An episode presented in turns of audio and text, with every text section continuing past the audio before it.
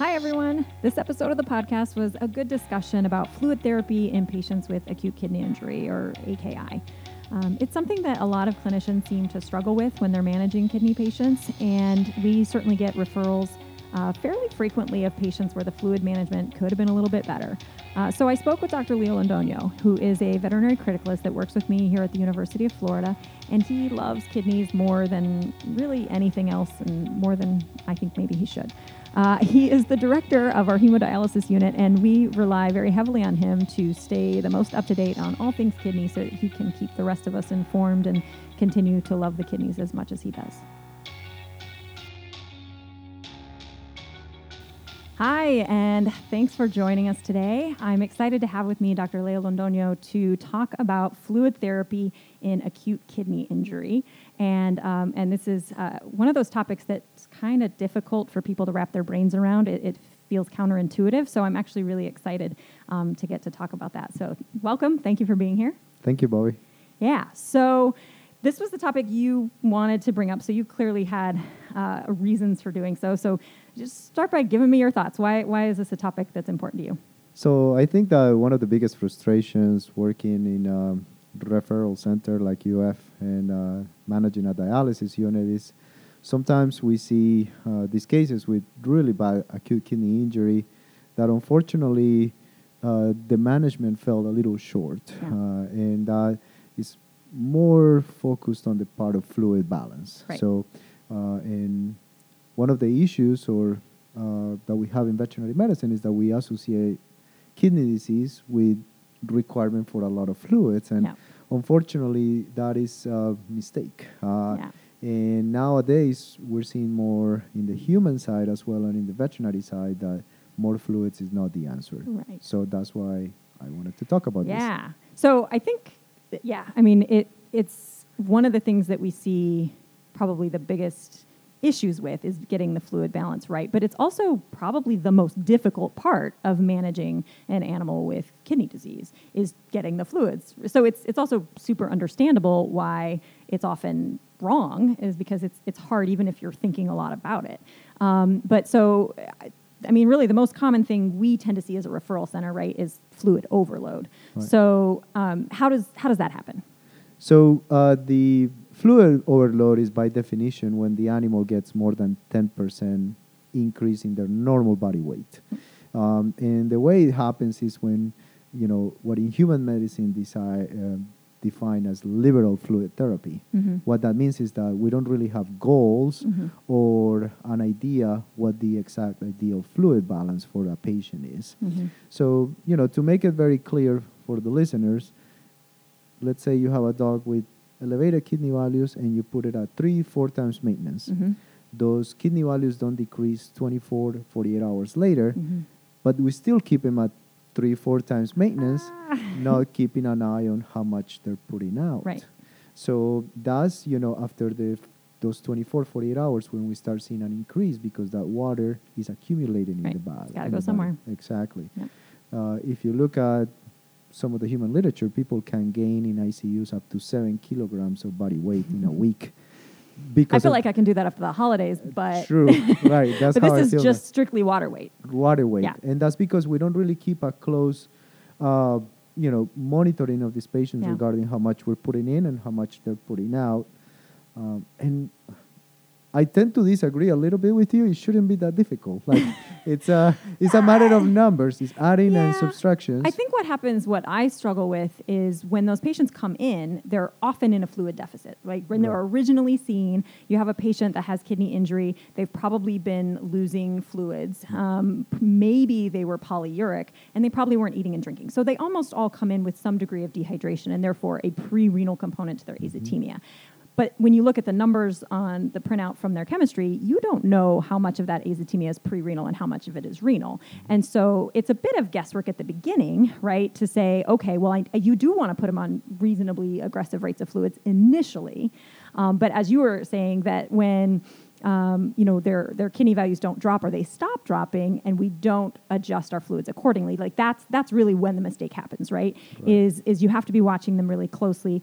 You know, it, it's also I think it's a, a bit difficult and something that I struggle with, you know, with like our house officers and things on the clinics is we want them to pay attention to the body weight.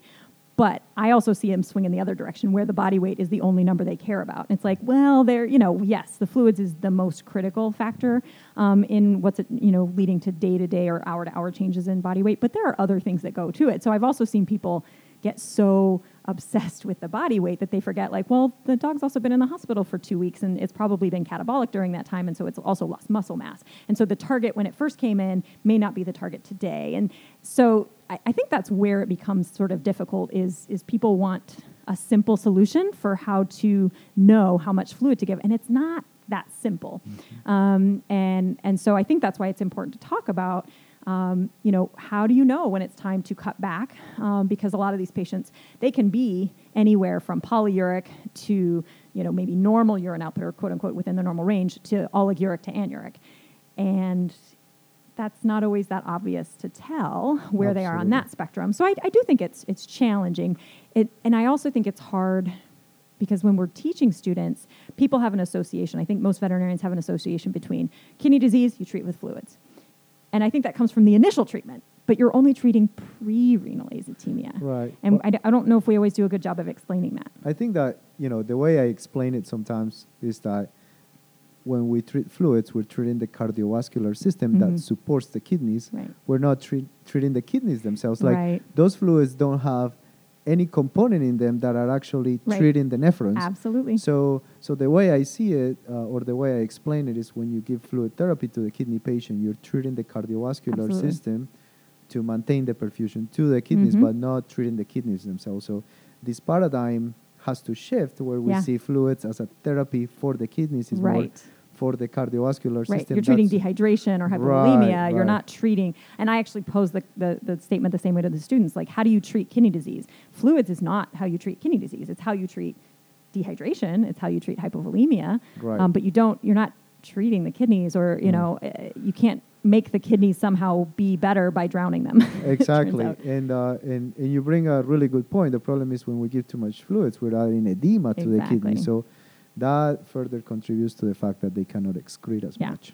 No, and I think that's what, at least for me, I mean, uh, even before, you know, being mindful of their fluid balance, but I think in, in recent years, you know, based on research that's been done in people and rats and things like that, that how much fluid overload is actually worsening kidney disease. It's actually not only is it not helping, it's actually probably making those kidneys even less effective. And so are we seeing worse outcomes because we're overly aggressive? And I think that's you know, um, why it's so easy to get uh, so so worked up about like no no no no no you know we really have to be mindful and it, but you're right it comes down to knowing what you're treating you're not treating kidney disease with fluids you're treating like you said the cardiovascular and, side of things and uh, and absolutely the uh, the kidneys can make you lose a lot more fluid like when yeah. those patients become polyuric so yes you need to give more fluids sometimes mm-hmm. but you, mm-hmm. sometimes you have to stop the fluids and i think that's a very difficult concept yes. for you know practitioners, yeah. specialists, the students yeah. to think about, okay, I'm not going to give fluids to the kidney patient, but when they're not making urine. And then gasps, and, and everybody's like, what? Right, right. yeah. Uh, and, you know, it also becomes difficult when the owners are not willing to refer for dialysis sure. and things like that. So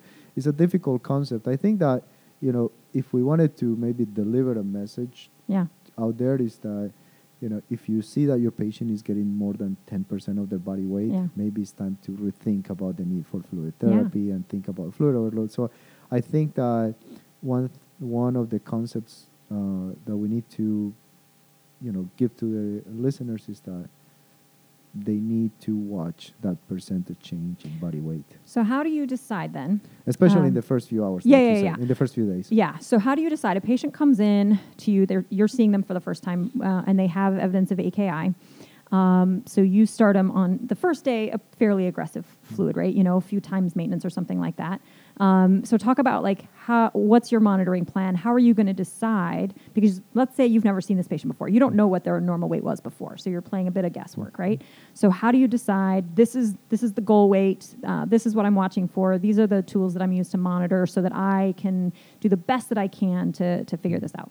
What's your approach? So uh, my approach is to try to define: Does this patient look a little dehydrated? Mm-hmm or does this patient actually look hypovolemic to the point that he's mm-hmm. showing signs of shock? Mm-hmm. So when I see those patients that have lost enough fluid to the point that they're have a high heart rate, high Mhm. lactate, all those things that indicate that uh, they're in shock, I may shoot for a 10% Yep. gain, you know, uh, 10% uh, gain in body weight based on of, of a fluid therapy.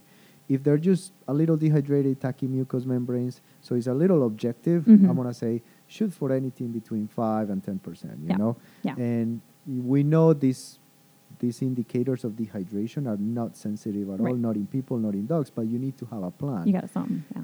And then what's my idea that you replenish that deficit as safe and as soon as possible. Yeah. What that means, uh, you know, if the kidneys are not getting enough perfusion, hmm I want to replace that within six, eight hours. Yeah. We want to prevent further injury to right. the kidneys. Right, We yeah. don't want to prevent that perpetuating ischemia Right. to the kidneys. And you know, if you set a goal of a percentage body weight Mhm. and a and a time, Mhm. then at that time you should reevaluate the patient and see have they gained that weight are they making urine because Mhm. if they're making urine probably you're you know perfusing enough the kidneys that Yeah, they're making we're doing pretty pee. good. So maybe that's the time to back off Yeah. Now, just to be complete here, what's your fluid of choice in that stage for the typical patient? well that's a that's a really good question uh, so the guideline or the, from the critical care nephrology area in human medicine is avoid chloride rich fluids Yep. avoid colloids because they tend to be nephrotoxic Yeah. so we're trying to avoid Yeah. anything that The synthetic colloids. Yeah. the yeah, yeah. synthetic colloids. Anything So no normal saline. Um, you want a balanced solution that's lower in chloride and uh, none of those starches, essentially. right, basically. So uh, there is a great book on fluid therapy in the surgical patient in human medicine, and A great really surgery book? Wait a minute. I know it's kind of funny, but uh, at least that keeps a criticalist interested. Yeah. Um, and they really define like that physiological, or they call saline physiological fluid, but It's it's, not. nothing physiological. yeah. And um, it was based on some studies that they did on red blood cell lysis that Yeah. they came up the, in, back in the you know 1800s or something like that. That the um, electrolyte concentration in human blood was close to that of saline, but that was a mistake. I mean, it's it's close depending on how precise you want to be. But you know, not it's closer than seawater. Yeah. Um, but yeah, but the chloride content was a lot too high. lower. Yeah, so um, definitely not saline. Mhm. Definitely not synthetic colloids like hetastarch. Uh, ideally, a balanced fluids, call it LRS, Yeah. Plasma-Lyte, uh, you know, norm R. yeah, And then once you replace that fluid deficit, that's where you know we really want to start playing with different types of fluids. Yeah. Maybe truly do a maintenance fluid yeah. in addition to a replacement fluid if they need an extra That's actually volume. the thing that I struggle the most with, I think, intellectually, is not so much the volume. I feel like I usually have a decent handle. Some, some animals Mm. will make it harder for you than others, but um, is knowing what their losses are, right? So in the very, very polyuric patient, and we see some patients, you know, after severe AKI where they're insanely polyuric, you know, where animals are, you know, 10, 20, 30 mils per kilo per hour, like just ridiculous amounts of fluid and um, and not necessarily knowing what their their salt requirements are essentially, what what their uh, solute requirements are. And uh, you know, I, guess I'm finding that it mostly is trial and error, where you start them on something. You know, I usually want to lower the salt content in my fluids once I feel like I've rehydrated them, because they're going to not be completely needing replacement fluids. But if I switch them, at least what I found anecdotally, if I switch them exclusively to a maintenance fluid, a low sodium maintenance fluid, a true maintenance fluid, then they often start to develop hyponatremia. Um, but I, I haven't figured out any sort of plan or formula. It's just start this and then add back in some salt containing fluids. Do you do like a half and half at that point? Like, what are you doing? I, I usually what I do is I do the maintenance rate Yeah. on maintenance fluids. Like a normal, healthy maintenance rate. Right. Yeah. Yeah. like- and then if they need a, in addition to Mhm. that, let's say they are producing two times or three times the maintenance Mhm. rate, the additional maintenance rates, You'll just give two, us like a replacement I give them fluid. a little LRS Mhm. or an- a replacement fluid, especially when they're receiving uh, enteral nutrition through a feeding yeah. tube that is mixed with lots water. of salt that way too. Uh, because also they're getting Well, a lot water, of water. yeah, uh, that's true. sometimes that make him a little hyponatremic. So I'm not Yeah. afraid to give him, uh, you know, in addition to their maintenance fluids, uh, something with replacement. But I do think it's important to cut back on the salt that you're giving them once they're replaced, right? Because damaged kidneys aren't good at flipping. Like you take healthy kidneys and you're like, throw a bunch of salt at them. Here's a bunch of salt. Have nine bags of potato chips, and then you take away the potato chips. The kidneys are really good at going from us like w- get rid of salt, get rid of salt, and then they go, oh, stop getting rid of salt. We need to save salt because that's the normal state of the kidney is to conserve salt, right? But it's damaged kidneys that don't flip that switch very quickly. And so, um, you know, I remember learning that is that you had these patients that, especially like I think the chronic kidney disease, not necessarily what we're talking about today, where you know we're giving them, they come in the hospital because they're having like a, a, relapse or something. You put them on LRS, um, which for the replacement fluids is a little lower in salt, but it's it's a high salt containing fluid. Yeah. You put them on that for several days, they start to feel better, their kidney values get back to where they had been, and then you send them home cold turkey, and you're like, oh by the way, go on this low salt containing KD diet right. or some some salt deprived food and then you expect the kidneys to handle that like give them a bunch of salt and then immediately take it away and then they're peeing out all this extra salt and water's going with it and then they get dehydrated and they boomerang right back in the hospital mm-hmm. so I, I do think it's important to think about even if I don't know exactly what these kidneys are doing, I guess we could. We don't measure urine electrolytes very much, but maybe we could more than we do. Um, but I think it is important for people to think about once they've been replaced, we have to reduce the sodium to some degree. Yeah. I don't know how important you think that is, but uh, I, I do agree with you, especially if you're looking at kidneys that are recording. And, yeah. You know, they're expe- they're spending a lot more energy trying to, you know, trying to maintain that balance in mm-hmm. electrolytes. So, I do think it's important. Um, the other thing you mentioned, you know, can we monitor electrolytes yeah. uh, in their urine? And you can measure the, you know, fractional excretion mm-hmm. of sodium and uh, other electrolytes. Problem is that that doesn't really reflect kidney function. It right. reflects more how you can adjust your fluid right. therapy, and right. I think that's one of the misconceptions we have. Yeah. Um, Especially once we've already started treating them. And uh, you know, one of the things that kills me sometimes is you know, going back to the chronic patient it's like sometimes you man- you, moni- you manage these cats with sodium chloride mm-hmm. every couple of days. Uh, really. Yeah really what are we doing for those mm-hmm. patients? I know that's why I'm such a big proponent of the feeding tubes in the. Yeah. Like even if they're eating, I don't care. Just water is so much more physiologic right. than giving them high salt containing fluids sub Q. Especially when they already have mm-hmm. a lot of compromised right. reference. Here, so go work harder. exactly. So uh, there is definitely concepts that need to be changed in veterinary medicine, yeah. and I think that uh, if you still read some of the books, uh, which I'm not gonna don't call them out yet. Don't yeah. call them We're out. We're trying to be nice here. But uh, you can tell us the good ones. no, well, uh, let's say that if you read some of the old books, they still say the fluid yeah. of choice for the renal patient is saline, yeah. and that really Has hurts my kidneys. Yeah. yeah, no, that's been essentially disproven. Yeah. Uh, yeah, for sure. Okay, last thing that I think is really important to talk about. So you have a patient and you weren't monitoring them close enough and they have become fluid overloaded or you inherit it you you would have you would have never done this but your colleague in the clinic overloaded the patient right? It was the neighbor's dog whatever. Um, so somebody else has overloaded this patient how do you you know what's your recommendation for dealing with that for the, for regular people who don't have dialysis immediately available? Yeah so the first thing is uh, recognize that at any point you're concerned about fluid overload most likely that patient is fluid overload yeah, yeah uh, so point whether it's a percent change in body weight, mm-hmm. whether you start noticing peripheral edema. Uh, sometimes, you know, one of the early signs of fluid overload is chemosis. Mm-hmm. Um, so the first thing you need to do is stop fluids. Stop the fluids. Yeah. I know it's the hardest thing for people to exactly. do, but like you mean all the way. A lot of people want to just turn them down. You're like, no, they're overloaded. Right. They're overloaded. So stop that. As I, as I said before, is that paradigm shifting. Mm-hmm. You know, not all renal patients need fluids. You mm-hmm. know. So they need to stop fluids. And that's when you uh, either have the option to see if they're able to eliminate that fluid on them, mm-hmm. you know, by themselves. And that's where we have to look at urine output. Mm-hmm. And to measure urine output, you don't always have to have a urinary catheter. Right. Like if you have a technician that can walk the dog and yeah. the dog is able to walk, there you go. You can, you know, collect the urine. In cats, sometimes we measure their pee pads mm-hmm. or just see production, you know, yeah. evidence of making urine maybe you can let that patient go yeah. for a few hours and see if they reduce the, that excessive body weight uh, by themselves.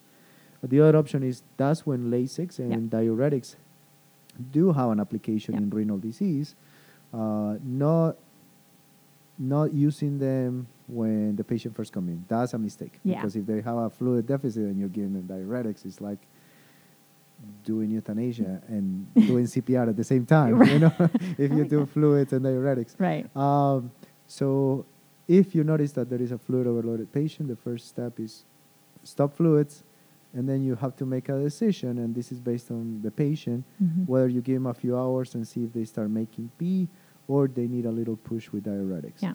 Now, there is one concept out there that talks about the diuretic resistance or not resistance, but you may need to use a higher dose on a patient that is anuric or Mhm. severely oliguric. Why? Because the Lasix has to get Has to get there. to the Yeah. um, ascending loop of Henle. Mhm. So, if the patient has been documented to be anuric, maybe that one to two mg per kick dose of Lasix isn't going to do much. Right. So that's where you need to increase those doses or do a high dose Yeah. at the beginning to see if they respond. All right.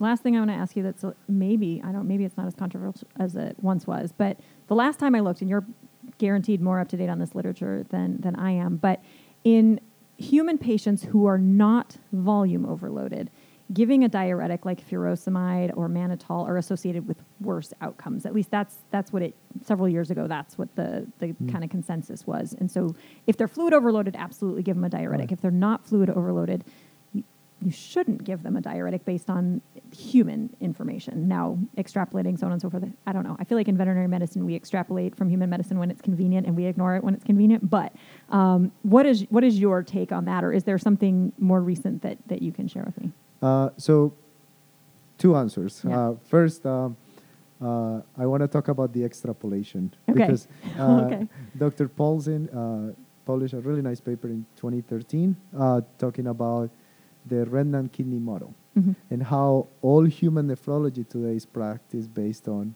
dog studies. What? That's weird. Yeah. Dog studies from when? Uh-huh.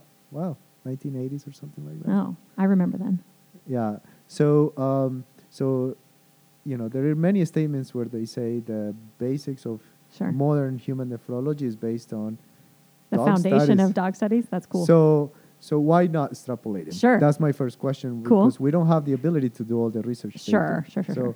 uh, now, um, regarding the use of diuretics, yes, um, I think that the evidence is scattered. Whether Mhm. you know, not necessarily all evidence points out they have a worse prognosis, but it doesn't make a difference in outcome or in renal function because Yeah. that's that's what people think that giving diuretics improves renal function and it doesn't. no. It does increase level of oxygenation to the kidneys when you're removing the edema Sure. from around them. Right. Because so that's what I'm saying. improving If they're edematous, if they're overloaded, Yeah. I, I'm all for, yes, give them diuretics to get rid of that fluid and the edema first. But it's the ones that aren't overloaded. Now, you could make an argument that can you really know if there's, uh, you know, organ edema in all of these patients?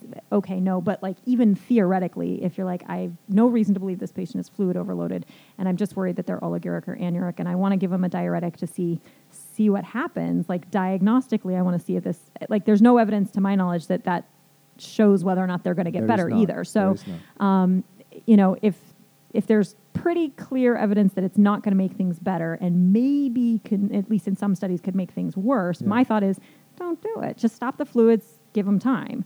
Um, Right. You know, if they're if they're otherwise okay, um, you know, I think that's a hard thing too. Is like just leaving an animal.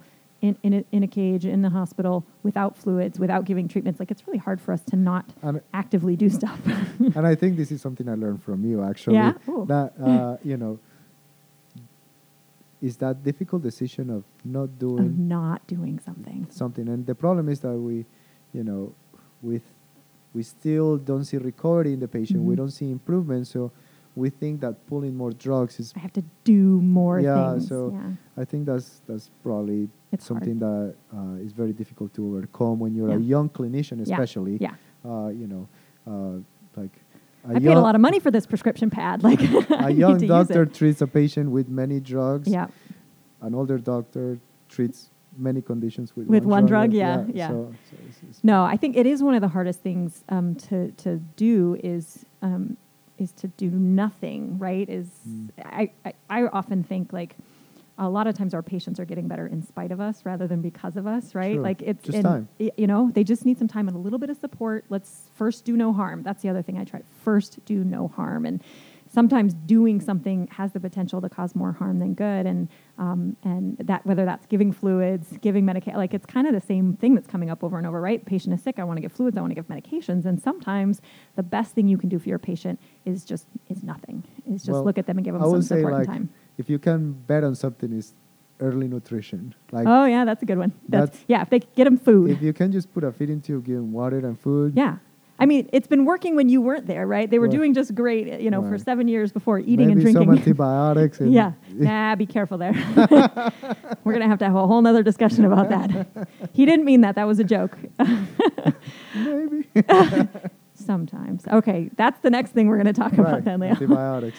Uh, good deal. Well, um, thank you so much for coming. I think this has been um, a really, really good talk, and I hope people will um, at least stop and think a little bit more um, about how they're managing some of their acute kidney injury patients, and that while fluids can be life-saving, life-saving in some circumstances, they can certainly be too much of a good thing too. So, Absolutely. thank you for coming. Um, I look forward to having you back. Sounds good. Thank you, Bobby. Thanks for listening to today's show. I'd like to thank my producer, Topher. Follow us on social media. We are on Twitter or Instagram at Vet Journal Club. All episodes are available at veterinaryjournalclub.fireside.fm. You can email us with questions, comments, or show ideas at veterinaryjournalclub at gmail.com. And check back weekly for new episodes, and we'll catch you next time.